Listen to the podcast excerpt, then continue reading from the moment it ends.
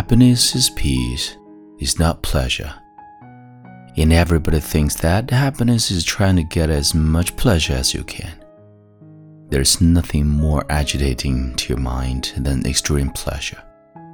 In fact, it's like peace.